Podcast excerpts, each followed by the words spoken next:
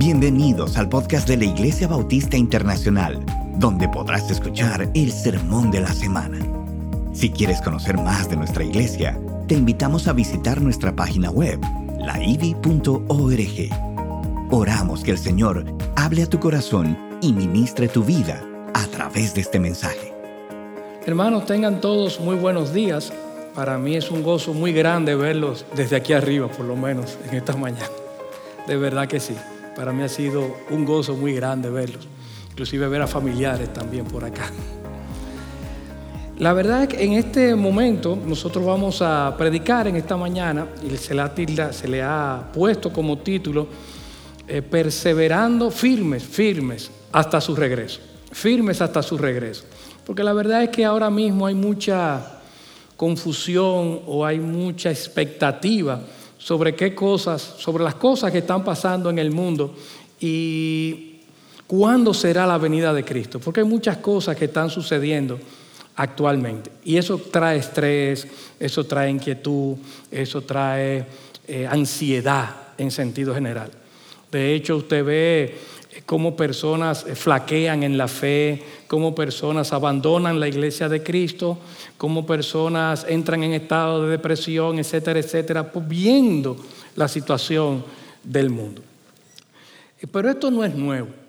Yo comentaba que el primer libro que yo me leí como cristiano, aparte de la Biblia, ¿verdad? Pero la primera literatura que me cayó cristiana, era un librito que se llamaba, o un libro, Satanás vivo y activo en el planeta Tierra, de Hal Lindsey, me acuerdo como ahora. Y para mí eso era como doctrina pura, porque ahí te hablaba de cuántos cohetes nucleares tenía la Unión Soviética en aquella época, puede verso la cantidad de cohetes nucleares que había eh, que tenían los Estados Unidos, que si el problema con Gog y Magog, que quién era el anticristo, todo eso era como una especie de bola de cristal hacia el futuro. Y eso es una parte que a nosotros nos gustaba mucho. Y todavía gusta mucho de muchos cristianos inclusive. ¿Qué va a pasar en el día de mañana? ¿Qué está sucediendo ahora? Estaremos, ¿qué, qué, es lo que estamos viviendo? Nosotros hemos vivido esta inquietud por mucho tiempo. No es de ahora. Desde los inicios del cristianismo ha estado esta misma inquietud. Cuando vino el año 1000 ya se creía que iba a llegar el fin del mundo. Después cuando venía el año 2000 se creía que ahí iba a ser el, fin del mundo. Yo no sé si ustedes recuerdan que todos los sistemas de computadoras y todo eso se iban a caer. Y entonces se le ponía las computadoras I2K, porque eso era que ya estaba certificado que ese sistema no se iba a caer. Todas las computadoras de los aviones iban a fallar, iba a ser como una lluvia de aviones cayendo desde el cielo. Era una cosa terrible. También tuvimos en el siglo XIX, los cristianos decían, y toda la humanidad pensaba, o buena parte de la humanidad, Napoleón, ese es el hombre, ese es el nuevo anticristo, ese es el anticristo de verdad. No fue Napoleón. Después pasó la Primera Guerra Mundial, Segunda Guerra Mundial, Hitler. No puede haber un hombre más malo que ese como anticristo. Ese es el anticristo. Tampoco era Hitler. Después pasó el tiempo y vimos, vimos a Gorbachev. Y Gorbachev, un presidente de la Unión Soviética, primer ministro, creo que es el título de él, que se usaba, tenía una marca aquí, una manchita en la frente. Esa es la marca de la bestia. Ese es el anticristo. Definitivamente ahí está claro. Llegó el fin del mundo, ya se acabó esto. No era Gorbachev tampoco. En fin, nosotros tenemos como esa tendencia. Ahora mismo estamos viviendo el COVID, la guerra de Rusia contra Ucrania, el, avance del movimiento LGBTQ eh, en fin, el aborto, el avance del aborto, las protestas, que si no es la culpa que yo tenía, que si era el fulano, que el, Estado opresor, en fin, las persecuciones, etcétera. Se está acabando el mundo. Ahora sí es. Y definitivamente hay gente muy mala en el mundo. Eh, yo no estoy diciendo que algunos de los que voy a mencionar ahora son de la gente, pero es parte de esta bola de cristal que uno está viendo ahí a ver cómo está el mundo. Biden, Putin, ese sí, eh, Obama, eh, yo no sé, Trump entró y salió, eh, yo no sé. Siempre es esta bola de cristal, uno tratando de ver el futuro, de cuándo es que se va a acabar todo esto. Y ese es el énfasis de las personas ahora mismo. Y eso trae afán. Yo recuerdo una vez en una reunión hace varios años que alguien entró y me dijo, mire que que tiene una llamada urgente. Y yo le decía, bueno, si no es algo de mi familia o algo así, quizá puede esperar. Aún si fuera una guerra nuclear, un misil extraviado desde allá, de la Unión Soviética hasta acá, se va a coger como media hora. Y yo no me voy a preocupar por la última media hora porque me va a caer un misil encima. O sea, que la última media hora de su vida, cójalo chilling, bebas un jugo, algo, porque total.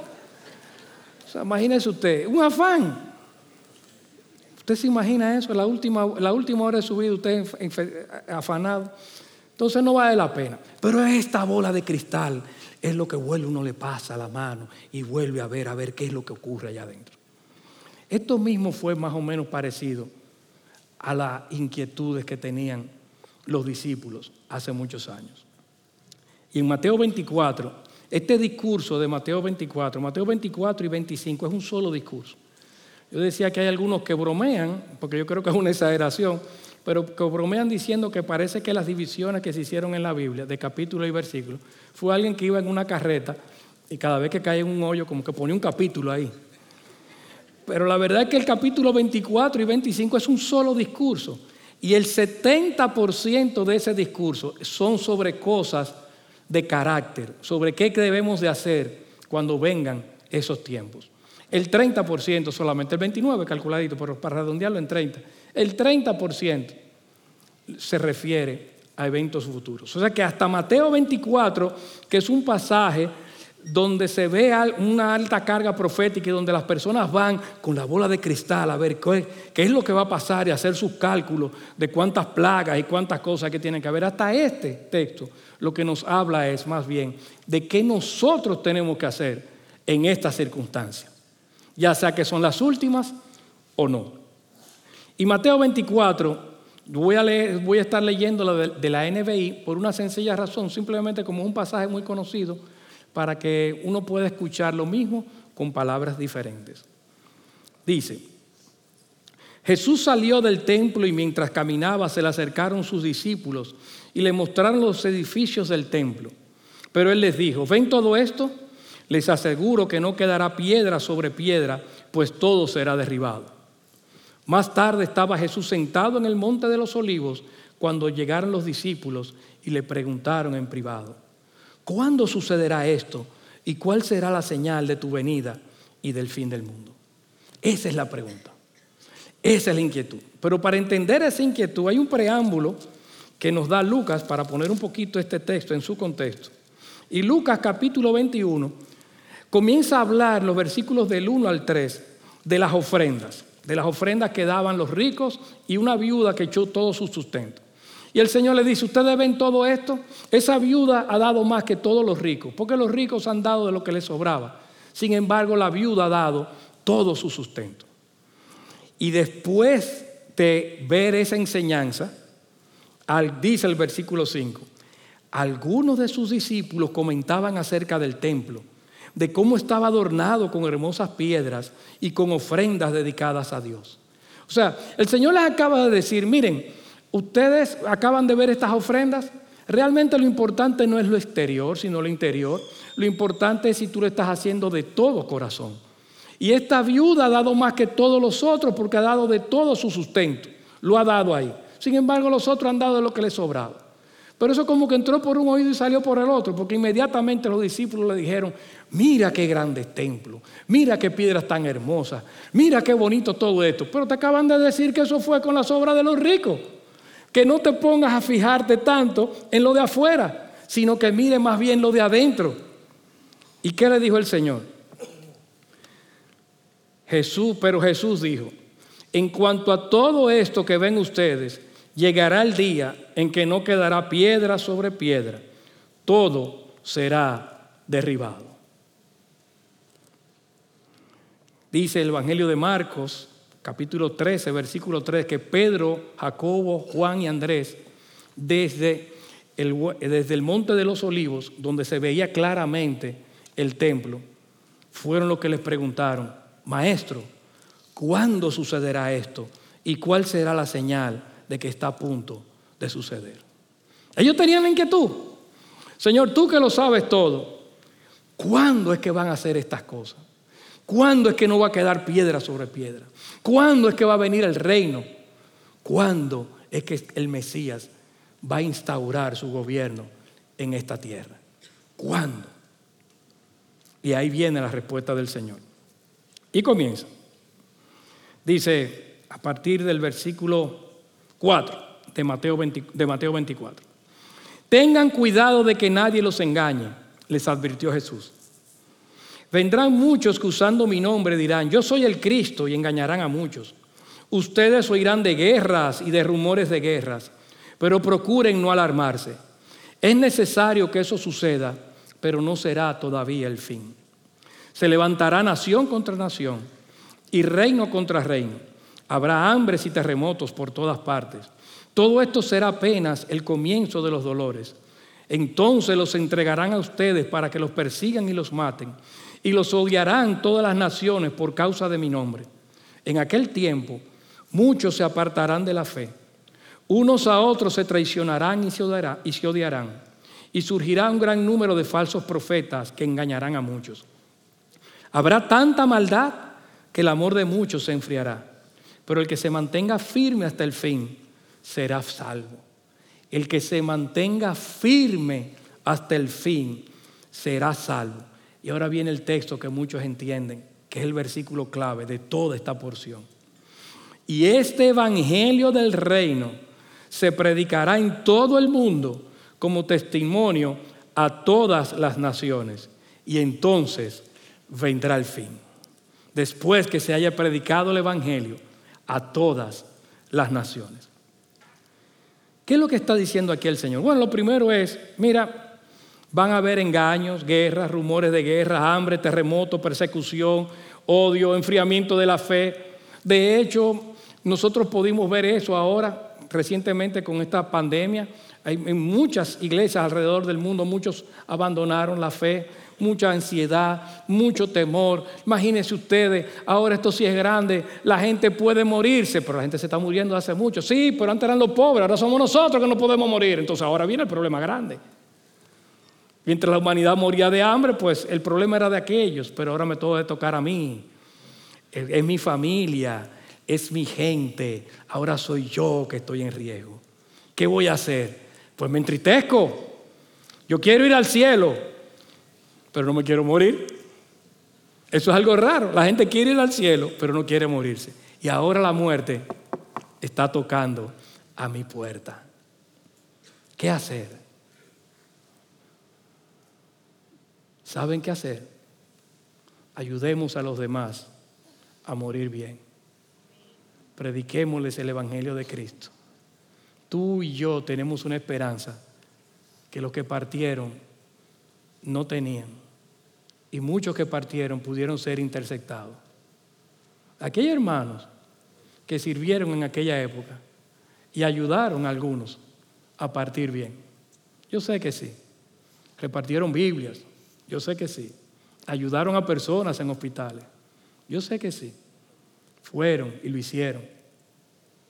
Compartieron con ellos. Porque esa es nuestra labor.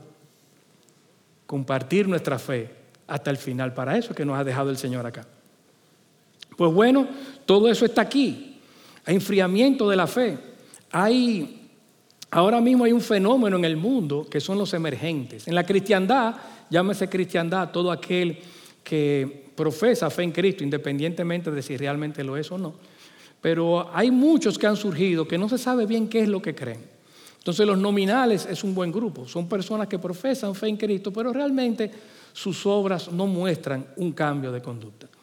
Entonces ese grupo es tan grande, están en medio nuestro, entran en todas las iglesias, buenas, malas, medianitas, como usted quiera, grandes, pequeñas, pero es un fenómeno tan grande que ahora mismo ocupan en la segunda posición en cantidad dentro de la cristiandad. Están los católicos romanos, número uno, y segundo están los emergentes. Después vienen los ortodoxos griegos, protestantes, etc. Han surgido. No se sabe bien qué es lo que creen. Hay confusión. Hay mucha gente que llena las iglesias evangélicas, pero no entiende bien qué es el Evangelio. Ese es el estado en que estamos ahora mismo. Y ahí viene el Señor y dice, no te dejes engañar en el versículo 4. Todo esto ha de acontecer, pero no te dejes engañar. No te, dejen engañar por todas estas noticias. Tú, tú, ves, bueno, una cantidad de noticias que te llegan por el celular ahora mismo, por la televisión, por el periódico. Eh, bueno, que si usted, en lo que usted coge, si usted lee el periódico, todo lo que sale por el celular y las noticias, es raro que en una semana usted no tenga una depresión crónica, porque la verdad es que es terrible. Es terrible todo lo que hay ahí. Sin embargo, la Biblia trae esperanza. Si yo me fajo a leer 15, 18, 20, 30 páginas de noticias y leo dos versículos al día, con razón estoy desbalanceado. Voy a estar ansioso, con estrés, me está llevando la corriente, no sé qué hacer. Mateo 24 te dice, no te dejes engañar. No te alarmes, no te alarmes, versículo 6. No te alarmes, esa palabra significa no, no estés haciendo un clamor, un tumulto, no entres en crisis, no, no te dé un soponcio, decían antes las personas antiguas, ¿no? Te dé una cosa. No entre en crisis. Tú tienes esperanza que los demás no tienen. Versículo 13, mantente firme. Este es el momento para mantenernos firmes, inamovibles pero si lo que tenemos, la sal, lo que somos, en el domingo pasado se nos hablaba que nosotros somos sal y somos luz. Si nosotros que somos la sal y la luz, no nos vamos a mantener firmes en este momento, ¿quién es que se va a mantener firme para traer la esperanza en el mundo? ¿Usted se imagina un policía vestido de policía, voceando en una esquina, policía, policía, un ladrón? Pero usted es policía. Eso no pasa a nosotros los cristianos. Usted se imagina ahora en este momento donde el mundo se está cayendo, que nosotros seamos los que estemos en crisis y desesperados. Nosotros somos los que tenemos la palabra de esperanza. Nosotros la conocemos. Nosotros conocemos al Dios de toda verdad. Nosotros somos la sal y la luz, los que podemos preservar el mundo y proclamar y llevar esperanza a la humanidad. Es de nosotros que se espera eso.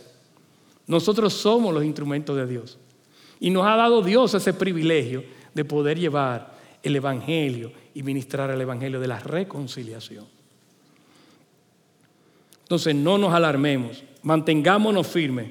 Y el versículo 14, prediquemos el Evangelio Prediquemos el Evangelio. Lo he dicho varias veces y se ha dicho varias veces de este púlpito también, que no solamente es con la conducta que se predica el Evangelio, sino con las palabras también. Y ustedes saben que hay algunos que dicen que si la iglesia no pasa por Hechos 1.8, de recibiréis poder, etcétera, etcétera, entonces deberá de pasar por Hechos 8.1. Mataron a Esteban y se armó el juidero. Esa fue una estrategia misionera. Maten uno. Yo espero que aquí no se ocurra esa, estrategia de verdad. Y si no, busquen otro. Yo, eh, pero es una estrategia. Muchas veces se arma el corre-corre y ahí entonces los cristianos comienzan a llevar el Evangelio. ¿Eso es de aquella época solamente? No, está pasando en estos tiempos. En esta guerra que hay ahora entre Ucrania y Rusia, se están saliendo, los últimos eran millones de personas que estaban saliendo de Ucrania. Pero Ucrania era el país con más alto índice de cristiandad en Europa.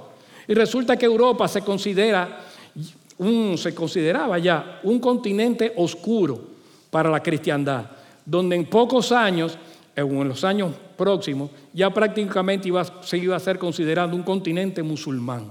Se perdió todo ahí. De hecho, ya ahora mismo hay catedrales e iglesias tradicionales que son discotecas, bares, teatros, etcétera, porque ya hasta mezquitas hay algunas. Entonces, ante ese avance ya prácticamente estaba perdido. Y mandar misioneros allá es bastante caro, porque vivir en Europa es carito. ¿Qué hizo el Señor? Bueno, él, él es el que cuida su obra. Ahora han salido muchísimos ucranianos. Y hay hermanos ahí en Ucrania que están preparando a esos que están saliendo para que vayan y prediquen el Evangelio por toda Europa, por Rumanía, por España, por Alemania, por todas partes están llegando cristianos ahora a predicar el Evangelio de Cristo.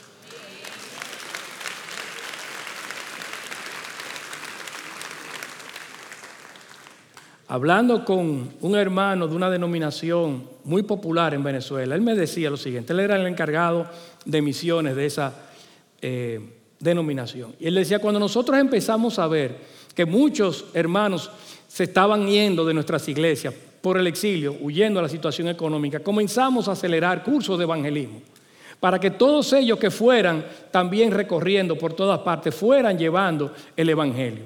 Yo no digo que todo el del exilio venezolano haya ido llevando el Evangelio a todas partes, no, no voy a decir algo tan simple como eso, pero hay muchos de los que están ahí que sí están llevando el Evangelio por todas partes. El último contó eran como 4 o 5 millones de venezolanos que habían salido. Y hay algunos de ellos, si no muchos de ellos, que están predicando el Evangelio por los caminos. Los he visto en Colombia, los he visto en Ecuador, los he visto en Panamá. En muchos sitios también están llevando el Evangelio de Cristo. Por lo tanto, y es algo que nos dice aquí también este mismo texto más adelante, dice, mire, cuando ustedes lo lleven inclusive a los tribunales, no piensen que han, que han, de decir previamente, porque el Espíritu Santo los va a llenar y los va a permitir, le va a dar sabiduría para poder dar respuesta sabia. ¿Para qué? Para testimonio a ellos. Por lo tanto, en medio de la persecución, en medio de la bondad, de la abundancia, en medio de la escasez, lo que sea, nosotros tenemos una encomienda dada. Ve y predica el Evangelio a todas las naciones. Después que concluyamos eso, entonces vendrá el fin. Versículo 16 nos da otra, otra cosa. Dicen, huyan. Es lícito también huir. Huyan. Había unos muñequitos que decían, para que digan que aquí, que aquí murió, aquí corrió, ¿verdad? Era viejo y decía, huyamos para la derecha. Bueno, puede ser el ejemplo que le está diciendo aquí. Huyan. Versículo 20, oren. Nosotros podemos leer libros de oración, podemos oír prédicas de oración, podemos tener eventos de oración, podemos hacer muchas cosas. Y yo he hecho muchas de estas cosas. Sin embargo, aquí lo que nos está diciendo es que oremos. Y si algo tenemos que hacer es orar en estos tiempos. Una de las cosas que hemos propuesto es que si usted quiere, ore. Dedíquele un minuto de cada hora al Señor para orar. Y pregúntele qué usted tiene que hacer, qué, Él quiere que usted haga en la próxima hora. Y después en la siguiente hora haga lo mismo. Y después en la siguiente hora haga lo mismo. Y así usted va a tener un sentido más cercano de la presencia de Dios en su vida. Saque tiempos extendidos. Ore la palabra de Dios. Váyase solo por algún sitio y deleítese en el Señor. Oremos, oremos. Versículo 44. Mantengámonos despiertos, activos, vigilantes. No es hora de estar dormidos, es hora de estar activos, preparados, porque el Señor puede venir en cualquier momento, por lo tanto tenemos que estar activos. De hecho, más adelante en el versículo 25 comienza con la parábola de las diez jóvenes, de las diez vírgenes, que es precisamente eso, para mostrar que tenemos que estar preparados, para cualquier eventualidad. De los versículos 45 al 49 se nos habla, por una, por un lado, de estar eh, preparados. En el versículo 44, ya vimos despiertos y en el versículo 44 nos habla de estar preparados. Y esa palabra preparados en inglés le llaman como que usted está fitness. Yo no sé si usted ha visto los, los gimnasios que dicen que le ponen a la gente fit. Lo ponen con cuadritos, ¿verdad? En el abdomen, está haciendo ejercicio, musculoso, se parece a Hulk, pechazo afuera. Se pone fit, cortadito, en forma. eso es lo que está diciendo. Manténganse en forma espiritualmente, con buenos abdominales espirituales.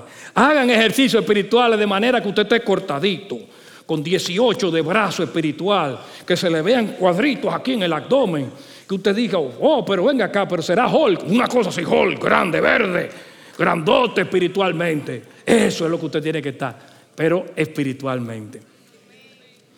Dice a partir del versículo 45, noten aquí, ¿quién es el siervo fiel y prudente a quien su Señor ha dejado encargado de los sirvientes para darle comida a su debido tiempo? Dichoso el siervo cuando su Señor al regresar lo encuentre cumpliendo con su deber. Les aseguro que lo pondrá a cargo de todos sus bienes. Pero ¿qué tal si ese siervo malo se pone a pensar, mi Señor se está demorando y luego comienza a golpear a sus compañeros y a comer? Y a beber. Me gusta esa traducción de compañeros, porque en el original es eso, con siervos, y tiene esa idea de ser un compañero de milicia, que estamos en la misma cosa. Y yo quiero hacer una parte aquí, porque si hay algo que afecta mucho al pueblo de Dios, es esa parte que acaban de... Por, por eso el Señor le dedica un buen tiempo, esos cuatro versículos. Es de la parte de no golpear a los compañeros.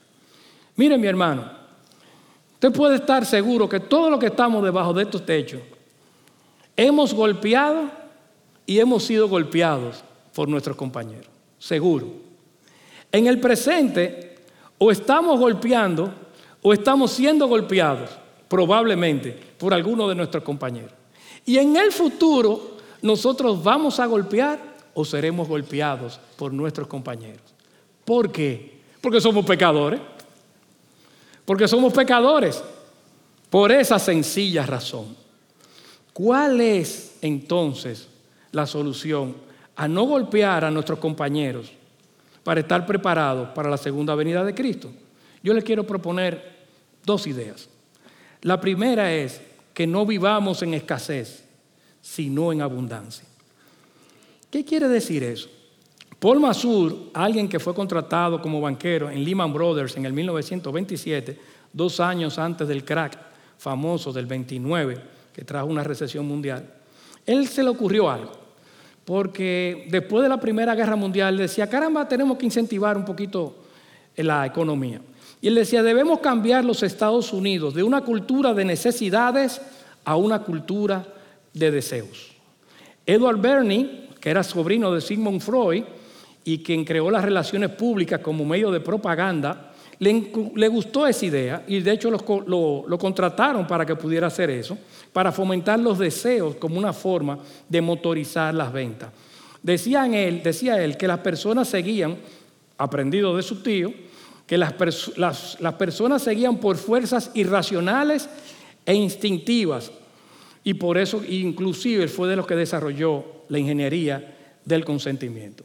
Herbert Hoover, quien fue presidente de Estados Unidos del 29 al 33, en el 1928, dirigiéndose a publicistas y a relacionistas públicos, dijo, ustedes han tomado la tarea de crear deseos y han transformado a las personas en máquinas de búsqueda de felicidad constantes, máquinas que se han convertido en la clave del progreso económico. Deseos más que necesidades. Por eso en aquella época, los años 20, fomentaban que las mujeres fumaran cigarrillos. ¿Por qué? Porque así rompían con un estereotipo y se veían mujeres de mentalidad avanzada, libres del yugo opresor machista. Un cigarrillo. Miren lo que hacía un cigarrillo. Lo interno era lo que esa gente reflejaba en un cigarrillo. Los que tienen un poquito más de edad, pues quizás recuerdan en la década de los 70 en nuestro país, que había, y creo que no sé si todavía esa compañía de cigarrillos, que es de las más famosas del mundo, si no la más famosa, pues tenía un vaquero. En aquella época había otro cigarrillo que era eh, nacional, no marca nacional, sino que era de la industria nacional, y vendía más. Pero entonces llegó este cigarrillo de fuera y la marca, la, imagen era la del vaquero. Y eso nos gustaba a los hombres. Yo nunca he sido fumador, pero yo sabía que eso como que ayuda a los hombres, porque era el vaquero, el caballo, no se sentía como una especie como de John Wayne, ¿verdad? Como que va a echar un duelo. Entonces, usted compraba un cigarrillo, pero era una especie de John Wayne que usted se veía. Un verdugo, un matatán, con el cigarrillo en la boca. Los otros contestaron, ¿cómo te quedó el ojo, foratero? Cuando que tiraron una campaña en retrospectiva, pero realmente no. El, vaquero se ganó a todo el mundo y ganó el duelo realmente. Pero eso es un ejemplo de lo que son los deseos internos. No es una necesidad. Y eso nos hace vivir en escasez.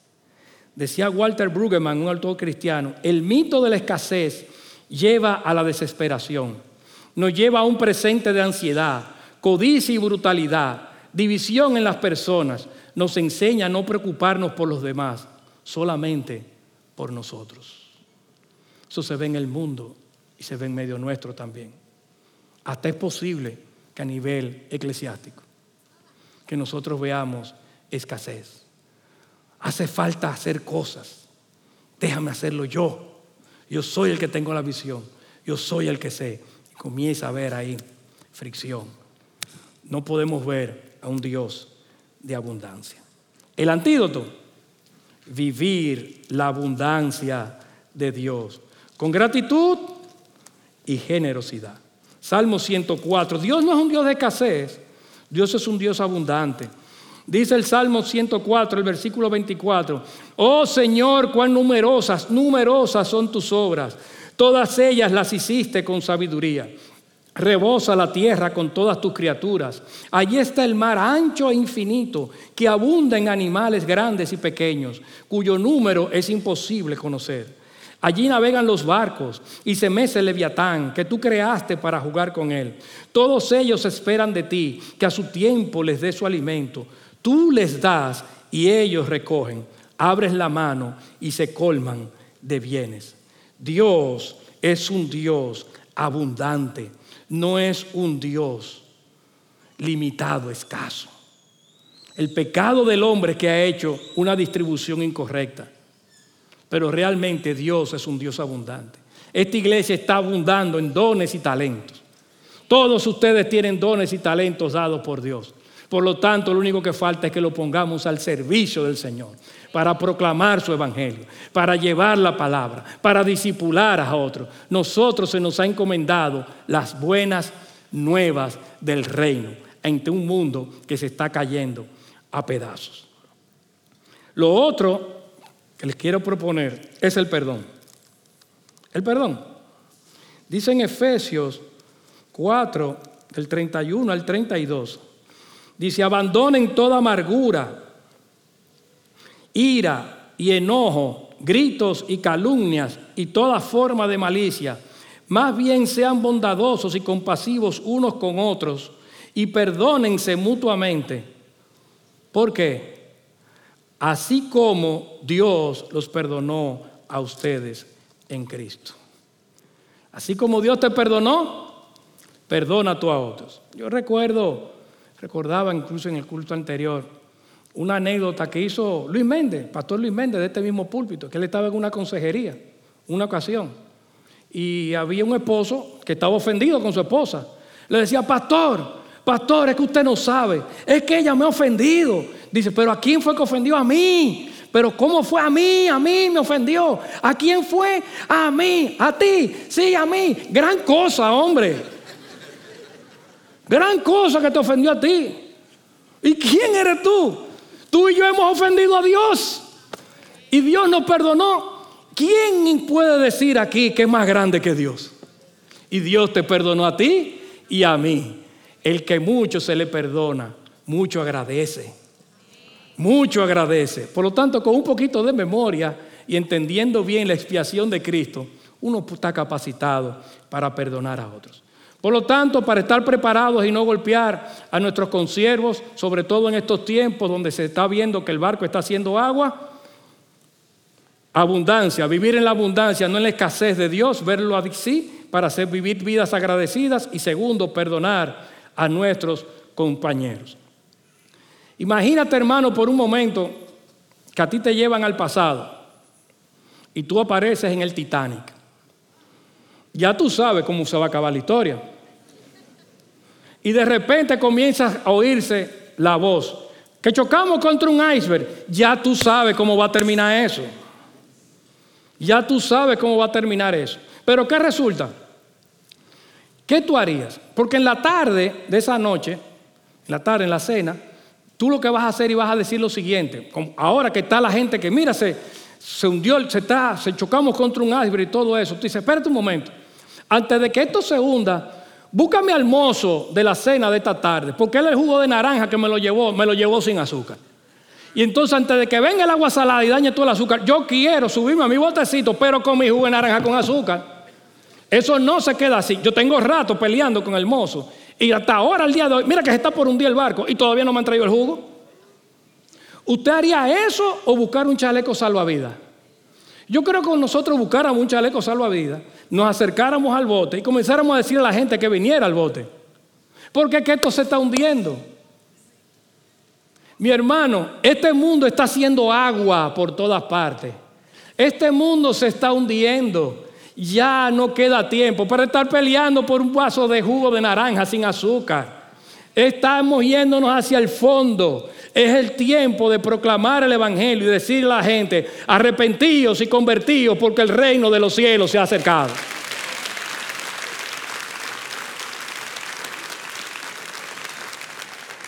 No tenemos otra opción. El pastor Miguel recomendaba en estos días un libro. Me gustó el título. Avivamiento o muere. No tenemos alternativa. Es un tiempo que nos estamos hundiendo. Después de todo esto, mi hermano, aunque parezca increíble, pero en Hechos, capítulo 1, todavía los discípulos seguían con esa inquietud. En Hechos 1, versículo 6, nos dice, entonces los que estaban reunidos con él le preguntaron, Señor, ¿es ahora cuando vas a establecer el reino de Israel? Otra vez la misma pregunta. Y la respuesta, yo digo que cuando venga la NBD, la nueva versión dominicana, va a decir, ¿a usted qué le importa? Dice, no les toca a ustedes conocer la hora ni el momento determinado por la autoridad misma del Padre. ¿Lo ven? Les contestó Jesús, pero cuando venga el Espíritu Santo sobre ustedes, recibirán poder y serán mis testigos tanto en Jerusalén como en toda Judea y Samaria y hasta los confines de la tierra. Otra vez la misma idea. No se preocupen por cuál, no vayan a la bola, a la bola la bolita mágica, ver el futuro. Preocúpense por lo que ustedes tienen que, que saber, por lo que ha sido revelado de manera clara. Y en esos sentidos, Daniel nos da un ejemplo precioso, un ejemplo precioso. Daniel que estaba viendo estas cosas y la abominación desoladora que se menciona ahí en el capítulo 24 de Mateo, que dice el Señor, el que le entienda, el que le entienda cuando ustedes vean esa abominación. En el capítulo 11 35 de Daniel dice, algunos de los sabios caerán, pero esa prueba los purificará y perfeccionará para que cuando llegue la hora final no tengan mancha alguna, porque en el versículo 31 ya les había hablado del horrible sacrificio o de la abominación desoladora.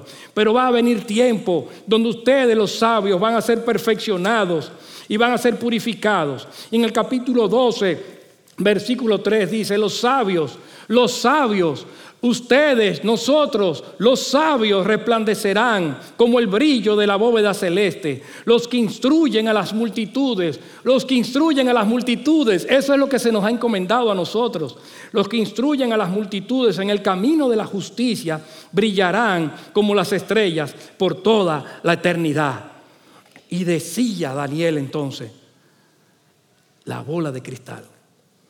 ¿Cuánto falta para que se cumplan estas cosas tan increíbles? Le dan una respuesta. En el versículo 8 él dice, aunque escuché lo que dijo ese hombre, no pude entenderlo. Así que le pregunté, Señor, ¿en qué va a parar todo esto? ¿La bola otra vez?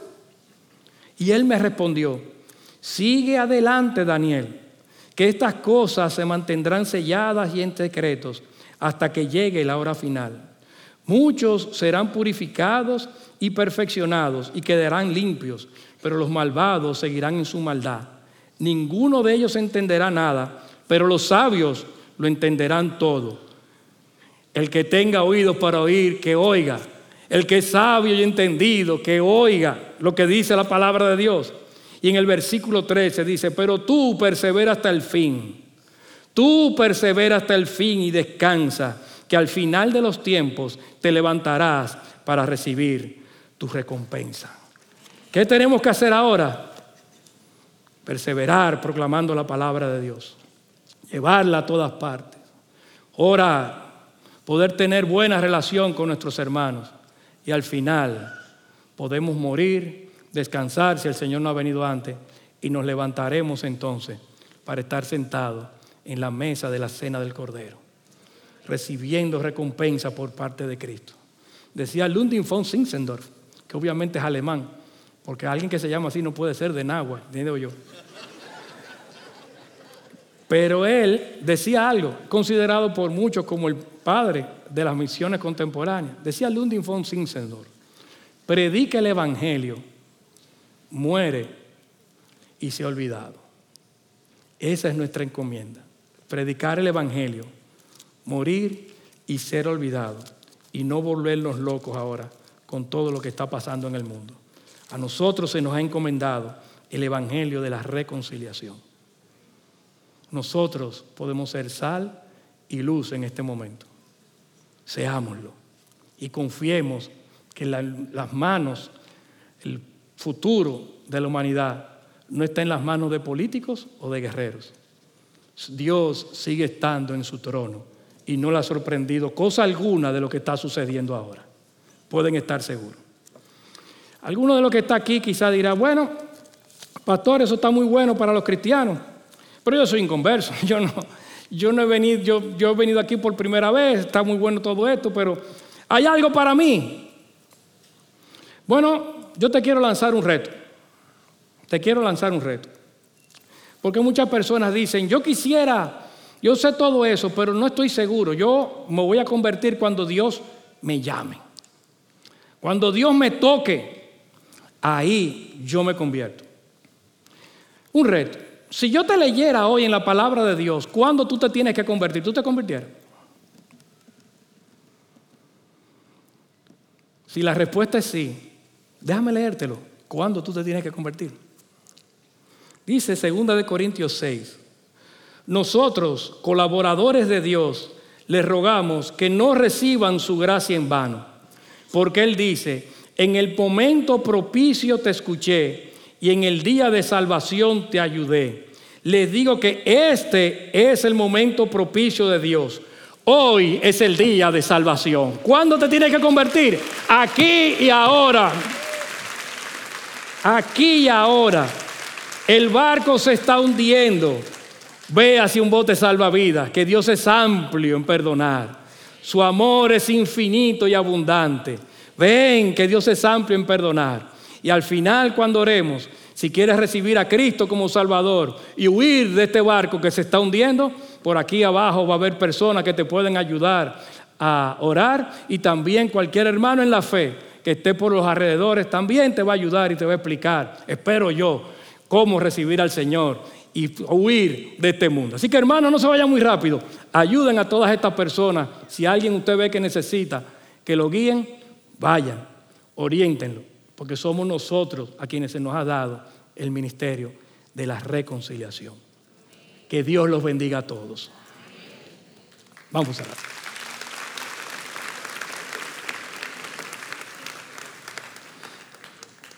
Oremos.